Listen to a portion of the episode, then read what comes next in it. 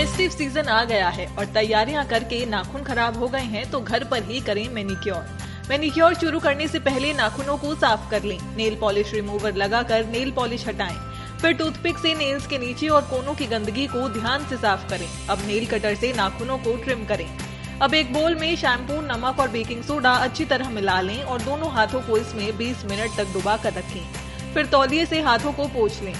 अब स्क्रब करने के लिए खट्टा दही, चावल का पाउडर गुलाब जल और एलोवेरा जल को एक साथ मिलाएँ। अब इस पेस्ट से 10 मिनट तक हाथों पर मसाज करें और धो लें।